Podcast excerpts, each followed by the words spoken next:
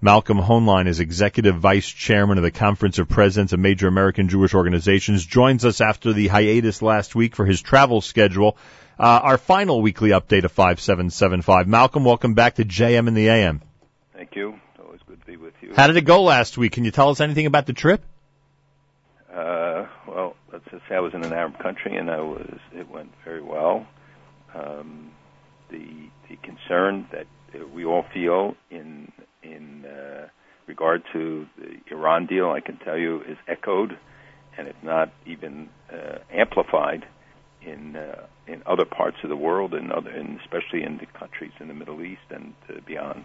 Right. It's, it's interesting and it's funny. In other words, you're meeting people in the Arab world, let's say, who are against the deal and fearful of it, yet they really cannot express this publicly, right?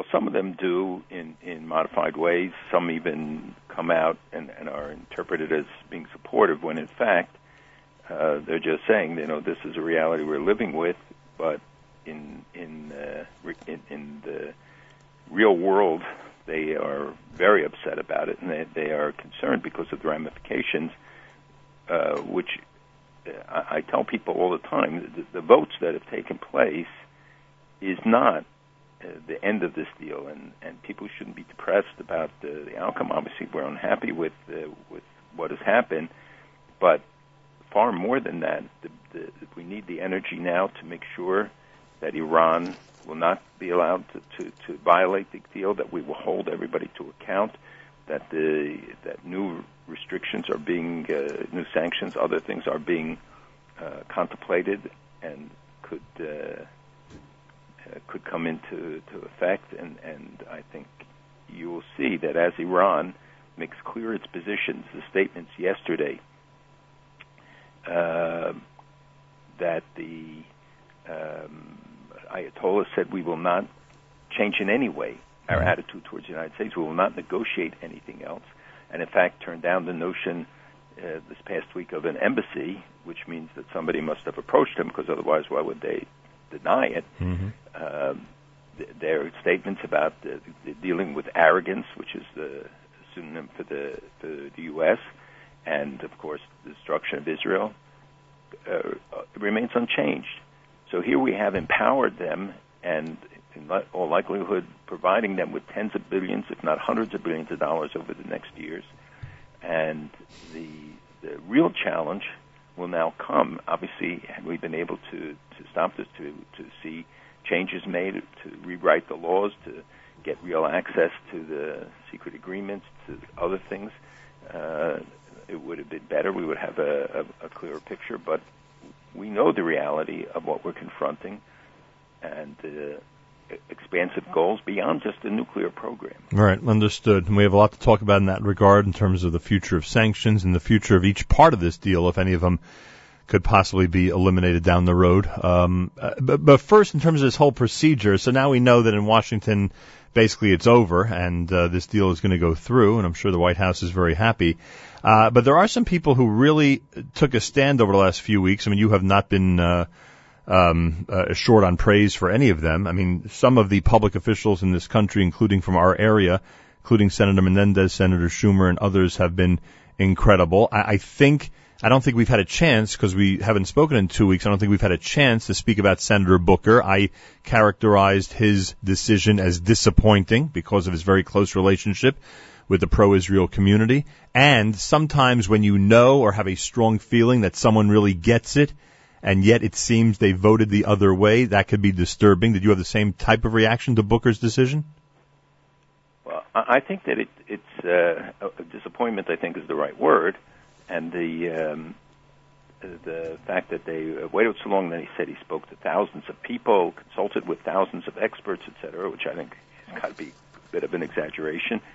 Um, and and the the uh, nature of the statement that he issued which was more critical of the deal than those who have come out against the deal. Mm-hmm. And by the way, that characterizes many of those who have have supported the the, the uh, deal and voted with the, the administration on it. Many of their statements point up the flaws, the, their their reasons for um, uh, the reasons for for which they should in fact be opposing it. And his statement went very far in that direction. And I think the, the, the mistake is this is not because of his ties to the pro-Israel community. This is not about Israel. This is about the United States. This is about uh, our security, the security of our children and our grandchildren. They don't need ballistic missiles to attack Israel. Why are they building them? They're building them to hit the United States, hit Europe. And today they already have the capacity of much of Europe. So we have to, and, and we have tried all along and worked assiduously to get the focus off of Israel and off of this as a Jewish issue. Because it is not. It is an American issue. And the fact is that the American people brilliantly uh, see this, and despite all of the heavy investment to support this bill and the investment against it, obviously, only 21% of the American people support this bill in the in the Pew poll last this past week, and the the polling has remained uh, the the pattern of diminishing support. It's been pretty consistent and pretty widespread in in polls. So, the American people get it. They don't trust Iran. They don't trust this deal. They recognize the loopholes, and I'm afraid that we will find out more and more. And this uh, is the argument they they presented is that they had no alternative, and that uh, if you back off uh, of this, you leave a vacuum and chaos, etc. But and that the Europeans would not go back to the table, etc. But the fact is that if the United States holds to it, it is, was the sanctions that Congress, not the administration, Congress put forward and that the administration supported, and administration sanctioned some Hamas people just yesterday. It is the American sanctions that brought everybody to the table, mostly the Iranians. Yeah. On the point of the 21%, by the way, and that, and that's while at the same time the entire summer it seems, and again we could argue this, it seems that the mainstream media in the United States was pushing for the deal, or at least you know touting it, the, the greatness of it, and still only 21%, as you said, came through um, with support of it here in the United States. Uh, by the way, Hillary, very similar to what, well, I shouldn't say very similar. In the same vein, uh, the way she approached it this week, very strong, you know, came out for the deal, but again, very strong language against Iran. So it's like, you know, you'd think that there'd be unwavering support from someone like her for the deal, but even she had language that was, you know, very critical of Iran. She did, and she, uh, I think, was somewhat, uh, uh, disassociating themselves uh, herself uh, from the absolute position of the administration. Right. Um, but I think the the the fact is that she she supported, which nobody was surprised at, and the revelations this week that in fact was under her leadership of the State Department when some of the negotiations began. I don't know that that it would have led uh, to the conclusion that they reached because she has always been tougher on the Iran issue. And we should note that today, of course, is 14 years to the day on the secular calendar of 9/11, and uh, ironically, all this happens this week, and we wonder if the world has really changed and what direction we're going in, and has anybody learned a lesson? And all of that, of course, hangs over this uh, 14th anniversary. So I think that it's it is a important reminder today because we know that Iran is the major state sponsor of terrorism. There's nothing in this bill that addresses the terrorism and the idea that you can separate, that you can deal in some uh, isolated way with the nuclear program and not look at the linkage, because the release of funds, even if a small percentage of it, let's say it is 52 billion this year, as the administration or, and some officials have said, others say you know it's up to 150 billion, it'll be hundreds of billions perhaps over the next years.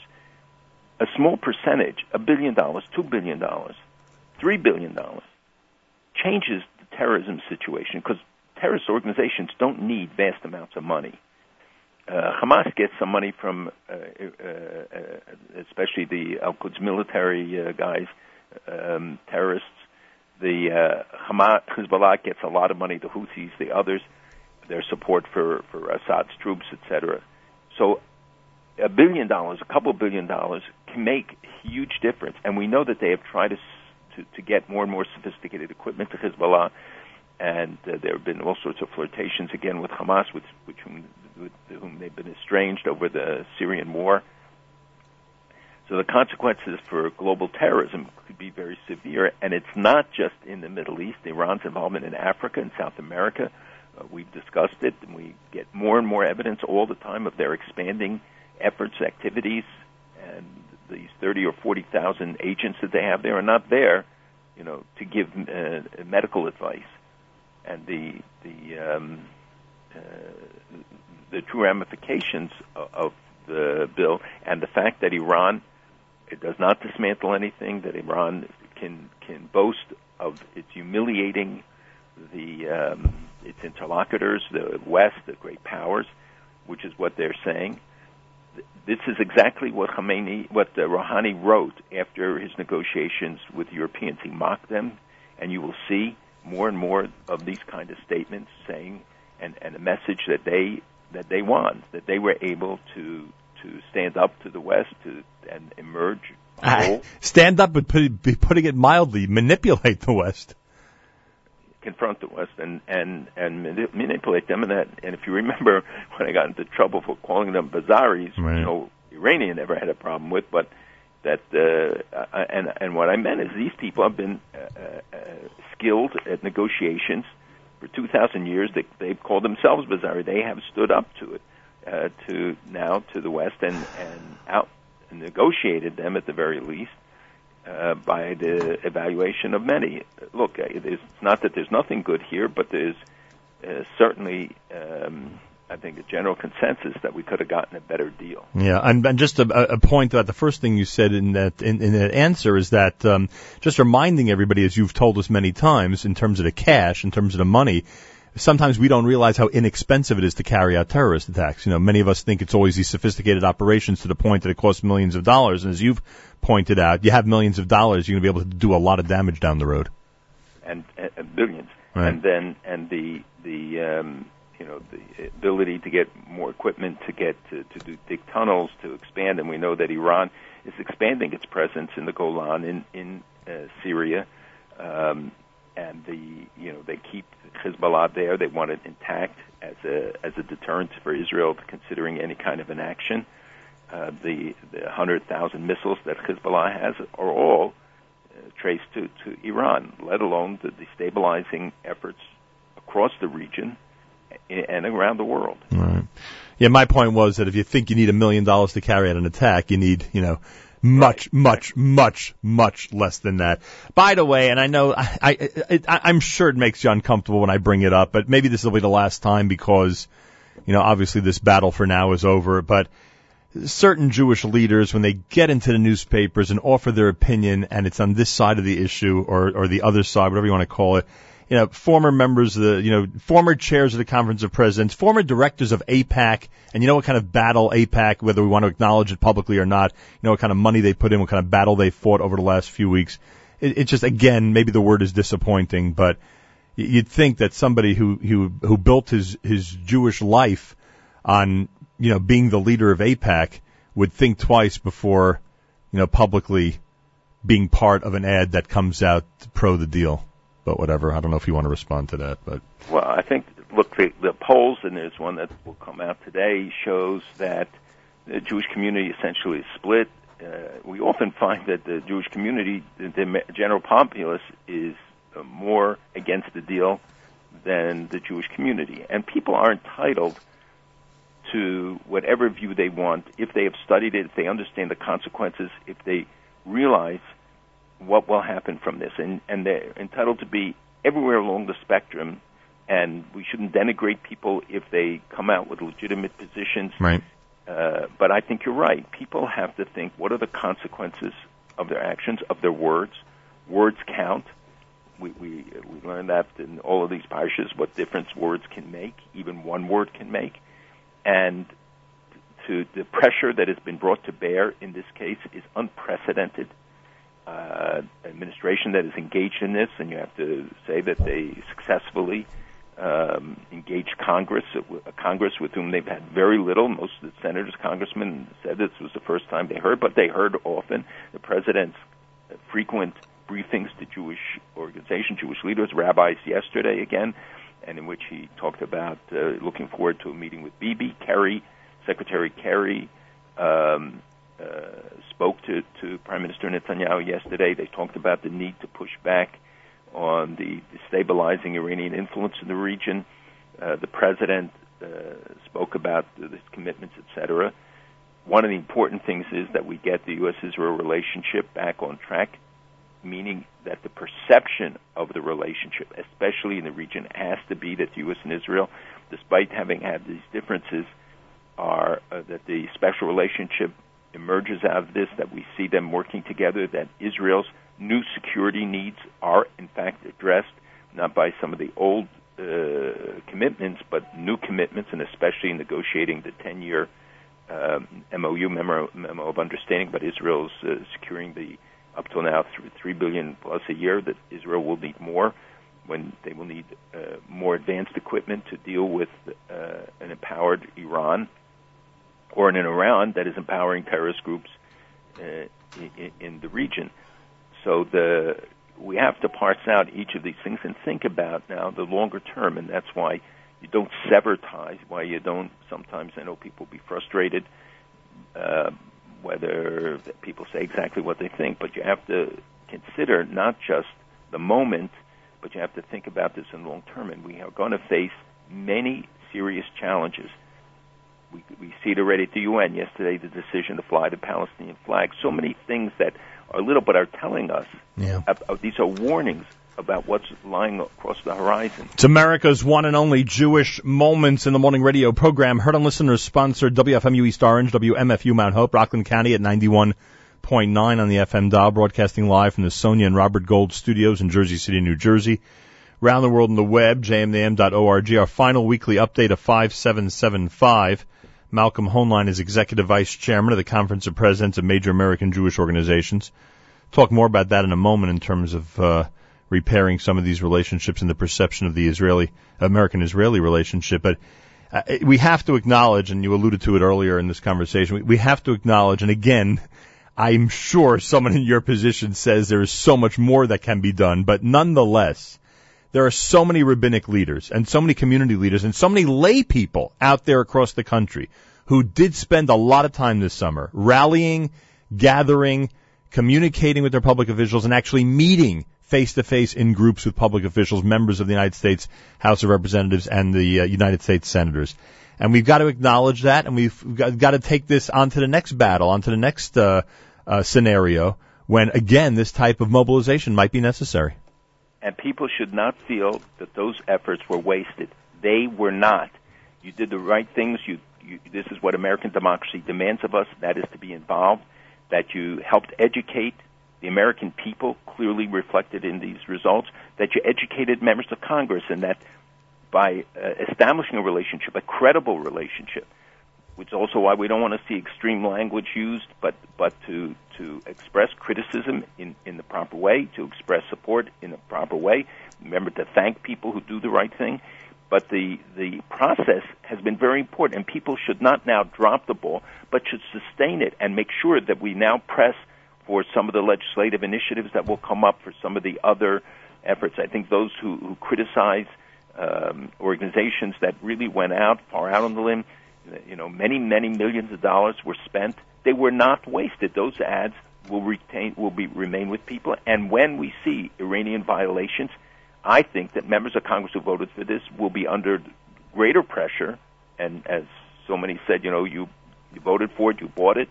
Well, you know if you buy every piece of legislation you vote for, but you, there is a responsibility that I think they will feel, and we have to continue to educate them, hold them to account explain what, what all of these things mean. There are, I can't even talk about the whole array of issues today because we won't have enough time. I'll take us well past Yom Kippur. but the, but the, the fact is that we are only in phase one of this. This is a long-term uh, engagement, and people should not feel in any way dis, um, dissuaded from the efficacy of their engagement. The opposite. It should encourage them sustain the relationships, continue to, to educate, continue to build on it. And um, I, I wonder if you're even going to react to this, but I'm going to say it anyway. and for those who feel that we must unseat and defeat every member of the United States government that voted for the deal, we only have to unseat and defeat one to get the message across. So everybody keep that in mind. Only one has to be defeated of the high profile members of the United States Congress in order to make the point. And Malcolm, I would assume you're not going to comment on that. I didn't hear what you said. I figured as much. Prime Minister Netanyahu, what's his attitude? You've you've spoken to him many times in the last few weeks, and it's obvious now that he knew for the last few weeks that there was no way in the world this deal wasn't going through. Uh, what is his attitude? How will he proceed in order to repair this public perception of the Israeli-U.S. relationship? Well, he'll be coming here for the United Nations General Assembly during Chol Hamoed, and uh, as we heard yesterday, uh, the president was indicating that he would invite him to White House, I guess, because he won't be in New York anymore when uh, the prime minister gets here. Uh, I think that there will be a concerted effort to to try and dampen down uh, uh, some of the tensions that that have arisen. It's very important for the interests of both countries. It's very important that the countries in the region see it. It's not just that what the, the, the tenor is between the two of them. It's how it is perceived by Iran, by others, by Hezbollah, by Hamas, by all those, and we have escalating situations on a lot of the borders uh, of Israel. Um, the the, um, uh, the so the the two have to uh, look now to the future to see what Israel will get. How do they work together to assure full Iranian compliance? And what price will Iran pay if they violate it? Well, who, who will be on the front line? There's not going to be many parties there. And as the New York Times insists, is it deliberate on Bibi's part that he is avoiding certain words and terms and rhetoric now because he does want to do his part in terms of calming things down? Because uh, you know, at some point you you know the reality. We know what the outcome of this will be, uh, and again, the fight will continue until the last minute. So his but, UN speech will not nearly be as strong against Iran as it's been the last couple of years. I think it'll be stronger. You do think so? Oh, absolutely. So he'll use that forum to do that. As he perceives it, is greater. That Iran mm-hmm. now will feel it has a license, and he's going to tell them, neither do you have a license, but that the international community, by uh, and the P5 plus one in particular, and the UN Security Council, which voted the resolution, now bears a responsibility, an additional responsibility, not only a moral one, but mm-hmm. a practical one. And that would mean then he'll he'll no doubt spend a lot of time, or a good amount of time, I would assume, on sanctions and other things that can be done. On that, and I think on after the vote yesterday, you know, this overwhelming vote to allow them to raise the flag, though they don't have a state, and right. um, you know, it's just one of that series of erosionary uh, uh, events that that uh, uh, diminishes the, the prospect of any kind of negotiations because they're gaining what they want without it. Abbas now threatening to resign, to, to leave. There's no successor. There's no succession. I don't think he's going to leave so quickly. He's playing the game with Tehran, but Tehran doesn't want to see him. Uh, the the, um, uh, the the Hamas is becoming more assertive and will try to put on a, a stronger show. And threat of Iran to arm people in the West Bank to create a third front for Israel with from Lebanon, Hezbollah, Hamas, and Gaza. Then in the, in the West Bank, the Israel has been uh, very careful to monitor all that and watch for any signs of it. But you know, we will see more aggressive actions on, on the part of Iran, which makes no effort to cloak their true aspirations and designs, and talks about still death to America and death to Israel and annihilation of Israel, 25 years, there'll be no Israel, et cetera, mm-hmm. et cetera. After some European leaders said, oh, they'll moderate their tone, and in, within the seconds, they, they already uh, had not.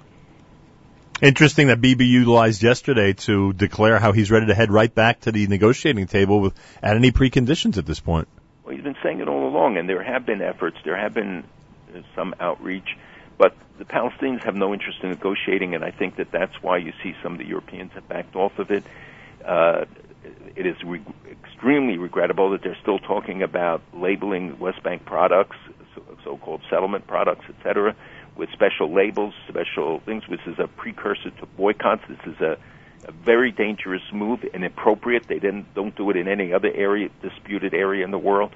Uh, but the Europeans themselves, who had talked so much, and there were going to be efforts now to try and convene, and they will convene uh, the quartet plus the Arab states.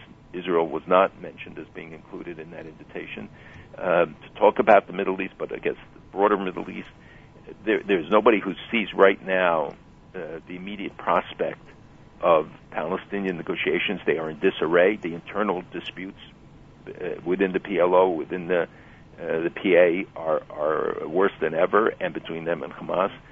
So you, the effort and the the um, success in getting the symbolic victories like the Palestinian flag or the statements of recognition, uh, the marking of, of products, these are all counterproductive from the agenda that the very sponsors set of wanting to see a negotiated settlement. Right. Malcolm, this refugee issue, who is more sensitive to the issue of refugees than the Jewish people and the people of Israel?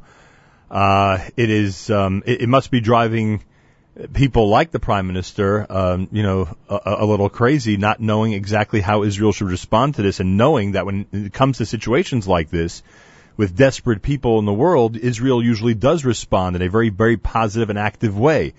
Um, and, and of course, other countries are uh, are making arrangements for a certain number of ref- refugees. Uh, how how is Israel going to deal with this, especially if the public perception continues that they are not ready to step up and take in additional refugees? So the, we again see the double, triple standard applying. W- which was the first country to render assistance to Syrian refugees? You know that Israel treated 1,700 Syrians, including soldiers, who have been wounded or hurt during during this conflict in Israeli hospitals, paying for it all. None of these people are coming with insurance cards to pay for it. The the the hospital they set up along the border in addition, you have things, organizations like Israel Aid and others who have been providing uh, assistance from Israel going into the refugee camps, providing them with aid which doesn't carry an Israeli flag but, but comes from Israel uh, uh since the very beginning of it. And I have seen it personally. I've seen what they what they're doing. They go along the Turkish-Syrian border at great risk that if they were captured, you know what their fate would be. So Israel has been doing its part. The idea that Israel should take in people. I haven't heard anybody say, why has Russia taken no one when they're mm. in large part responsible for the war? How come right. Iran isn't being demanded to take in people? Let alone the Gulf states, which have vast areas unused. They have a housing stock. They have ability to absorb people. Certainly no financial uh, risk. I mean, the answer I saw from one was one official was we're too expensive here. It's too expensive to live here. What do you mean it's so expensive? That's the point. You take in refugees and you you subsidize, you help them. And I think that the real answer here lies in resolving the situation in Syria so you don't have this immense outflow because it's an endless supply. They're not just coming from Syria, they're coming from Iraq, they're coming from Afghanistan. You could have 5 million people, then you could have a much larger numbers coming the 800,000 people coming into Germany will have a profound impact. Certainly, we're sympathetic and we understand what it means to be homeless. We we want to see people help, but we have to think also the long-term implications of this. So, I think that the answer lies in in resettling them in the region within countries that can accept. Israel, one has to remember, constantly is taking in people who are Jews who are who are being chased, whether France, which is not a refugee population, right. but Ethiopians were, and and uh, Iraqi Jews, Iranian Jews, others oh. were. Yeah, don't have to convince me. I just wonder if as this escalates and Israel's position becomes more well known, if it'll be a PR problem or not. You know what? I, I don't know why they have to answer it all the time. I, I don't know why they just can't shut up and and you know nobody else is asking. They're not asking. You know, many other countries. Where where are you on this issue? Yeah, that's true. Maybe it is better to be silent on this. In terms of the battle in Washington, and you've told us that the day after, of course, there will be battles in Washington. So sanctions we discussed, and obviously there's a role that the United Nations and the United States government plays. Is there any other area of this whole Iran-U.S. relationship where you think there can be progress in some area over the next few months in Washington to either derail or adjust parts of this deal that people like yourself feel are a bad deal? Absolutely. I think there are many uh, options that are being discussed, including uh, building on the sanctions that are not taken off, those sanctions for terrorism, for for uh, uh, the uh, the um, the vi- other violations that they're engaged in, that we can look for new areas, maybe even state legislation. Um, uh, continuing to hold them to account for terrorist attacks and uh, this lawsuits, which I think uh, will end up again being a big issue because I think the deal uh, sort of commits the administration not to allow these these uh, lawsuits, which I think is a violation, but uh, we'll have to see. Uh, there will be many ways and many areas in which we can try to to introduce new efforts. There, uh, Ed Royce, the chairman of the House Foreign Relations Committee, Corker, many others, Senator Corker, many others have already been preparing uh, legislative initiatives, um, and to the, and ones that would uh, raise the stake uh, on all this. For By the way, I just wanted to say something which I think I found amazing in a report that came out the day before yesterday, uh, talking about Russia not taking anybody. Right. Russia today has a static population of 144 million. The, the, the birth rate has gone down. They're not replacing. It's a much uh, older population. They have 21 million Muslims. The majority of the conscripts in their military in the coming years will be, the majority will be Muslims. And remember, many come from these outlying regions that are uh, prone to, to, to radicalization.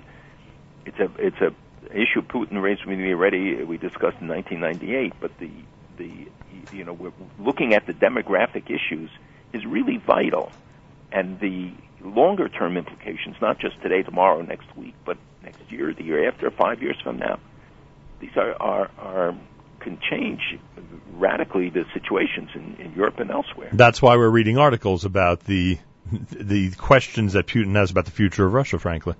The future of Russia and its economy is weakened, et cetera, but they have vast areas that are not uh, settled and could take in people. But he's looking at at this uh, situation and sees that his officer corps will be 40% um, Muslims, which is not in of itself bad, but it depends if, if they're radical.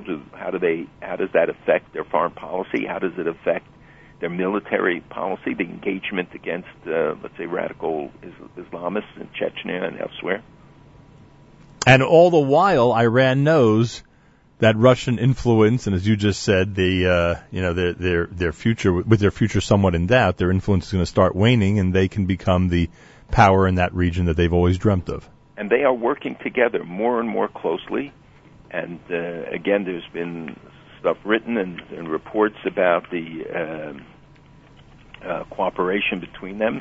Uh, one shouldn't d- dismiss it that although that they they are enemies on a lot of fronts, and uh, you know that uh, Putin has no tolerance for the kind of Islam that that uh, Ayatollah Khamenei propounds and, and uh, uh, advocates. Uh, the fact is that they find common interest in being against the United States, a, common interest in that they sell them a lot of goods, a lot of material, a lot of war stuff, that a common interest in maintaining Assad in, in Syria. So there's a, an emergence of, a, of an agenda, a common agenda there that uh, would have been hard to predict uh, even a short while ago. Unbelievable. Finally, um, what do you say to those who are analyzing the news and looking back at this summer and saying that AIPAC's influence in Washington is now very much diminished?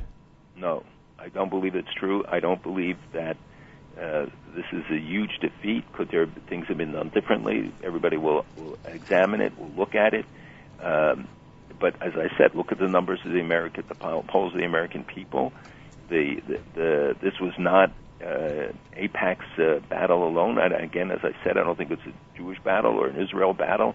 This is a battle for American people. There's a battle for the future of the world, the, the, the balances of power, the um, uh, certainly in, in the region, in the Middle East, but way beyond that. Uh, and I think one of the outgrowths, the positive things you saw was the opening of the Egyptian, the Israeli embassy in Egypt this week. Right. Not predictable very long ago, and the um, uh, and and there are uh, other things. There are new alliances. You see the the uh, Arab some of the Arab countries uh, having clandestine or uh, even more visible contacts with Israelis uh, and with Israel, and seeing it in a in a different light. Something no one can guarantee uh, will continue long term. So I do not think that the Jewish community. I think by conducting a campaign with dignity and in appropriate ways, I think sometimes the excesses uh, were, were counterproductive in some of the, of the language, but the the message that this is a vital issue for us for future generations obligates us. I think the prime minister had had a responsibility. You can there are people who are now arguing whether his speech to Congress or whatever, but nobody can deny that his speech to Congress elevated the issue, brought the focus of attention uh, to the issue, a speech at the United Nations. What, what would have been? Where would these in the international community have been? Where, what what standards would they have set had Israel not engaged in this? If he had not been at the forefront, no one else was doing it. So uh, I think that the, the the the worst conclusion, the wrong conclusion, is that uh, we were not efficacious, that the, that we were defeated in some way. It was not so. It is not so, Yeah. and it won't be so. And we have many battles to come in the future. AIPAC will be involved. Everybody else will be involved. I think people had a great learning experience. Hopefully, uh, there's still a lot of questions that will be answered and, and uh, challenges that will be uh, posited. But the, the worst thing is that we come out of this divided or or depressed, rather than uh, recharge. And as we go into the new year, especially understanding that we have a, a responsibility, looking at the issues. These are responsibilities for future generations. It's not it's not just for us. It's it's for uh, very long term. And the you know there are developments in the past year, things that have changed. You see, uh, and, and some of these for the for the better. Uh, the New Year's message is simple this year. We've learned, uh, based on the reports, that now the Jewish population of Israel is 6.3 million. And Malcolm, when you hear the number 6 million affiliated with Jews, you don't normally think of good things. This is an unbelievable piece of news, and we continue to see the state of Israel thrive and the Jewish people, thank God, enjoying what we have the schus, the privilege of enjoying during this era of history, and why we were chosen to enjoy it, I don't know, but thank and God. remember in 1948, 600,000. So when you look at that and where Israel started, and you know how many people emphasize that uh, you know Israelis leave, the fact is that all the studies that have come out show Israel amongst the five Israelis amongst the four or five most satisfied people, the most happy people, the most the best quality of life in, in many respects. There are problems. Israel needs to focus on the domestic agenda as well, but its first and foremost responsibility, unfortunately, is that they have to invest so heavily. But despite that, you have all of these positives that emerge about the quality of life and about the the way Israelis feel towards Israel, and and the rallying behind the prime minister across the board on this issue of Iran shows that ultimately we can be unified, Mm. even with all of the differences and with disagreements, and they can criticize one another. Bottom line, they understand what's really important, what, what the, where the future lies. I take this opportunity to wish you a happy, healthy, and sweet New Year. And I, you know, the, the, it's it, this was quite a year, and um, and yeah, I said it uh, at my mother's shloshim this week, uh, uh, util, utilizing this week's parsha uh, and its psukim in a very liberal way. And you'll see what I mean in a moment. That those who are not with us today are with us today. And who better than you have always given us that message that as we go through life, make sure to remember that those who preceded us are with us today, with us to support us and with us to continue filter their advice and their direction so that we, Bezrat Hashem, could do the right thing in the coming year. Absolutely. Thank you so much. A happy, healthy, and sweet New Year to you. Uh, Malcolm Hoenlein, Executive Vice Chairman of the Conference of Presidents of Major American Jewish Organizations, candlelighting 652 on this Erev Shabbos Parshas Nitzavim. Our first weekly update of 5776 will be one week from today on Erev Shabbos Shuva.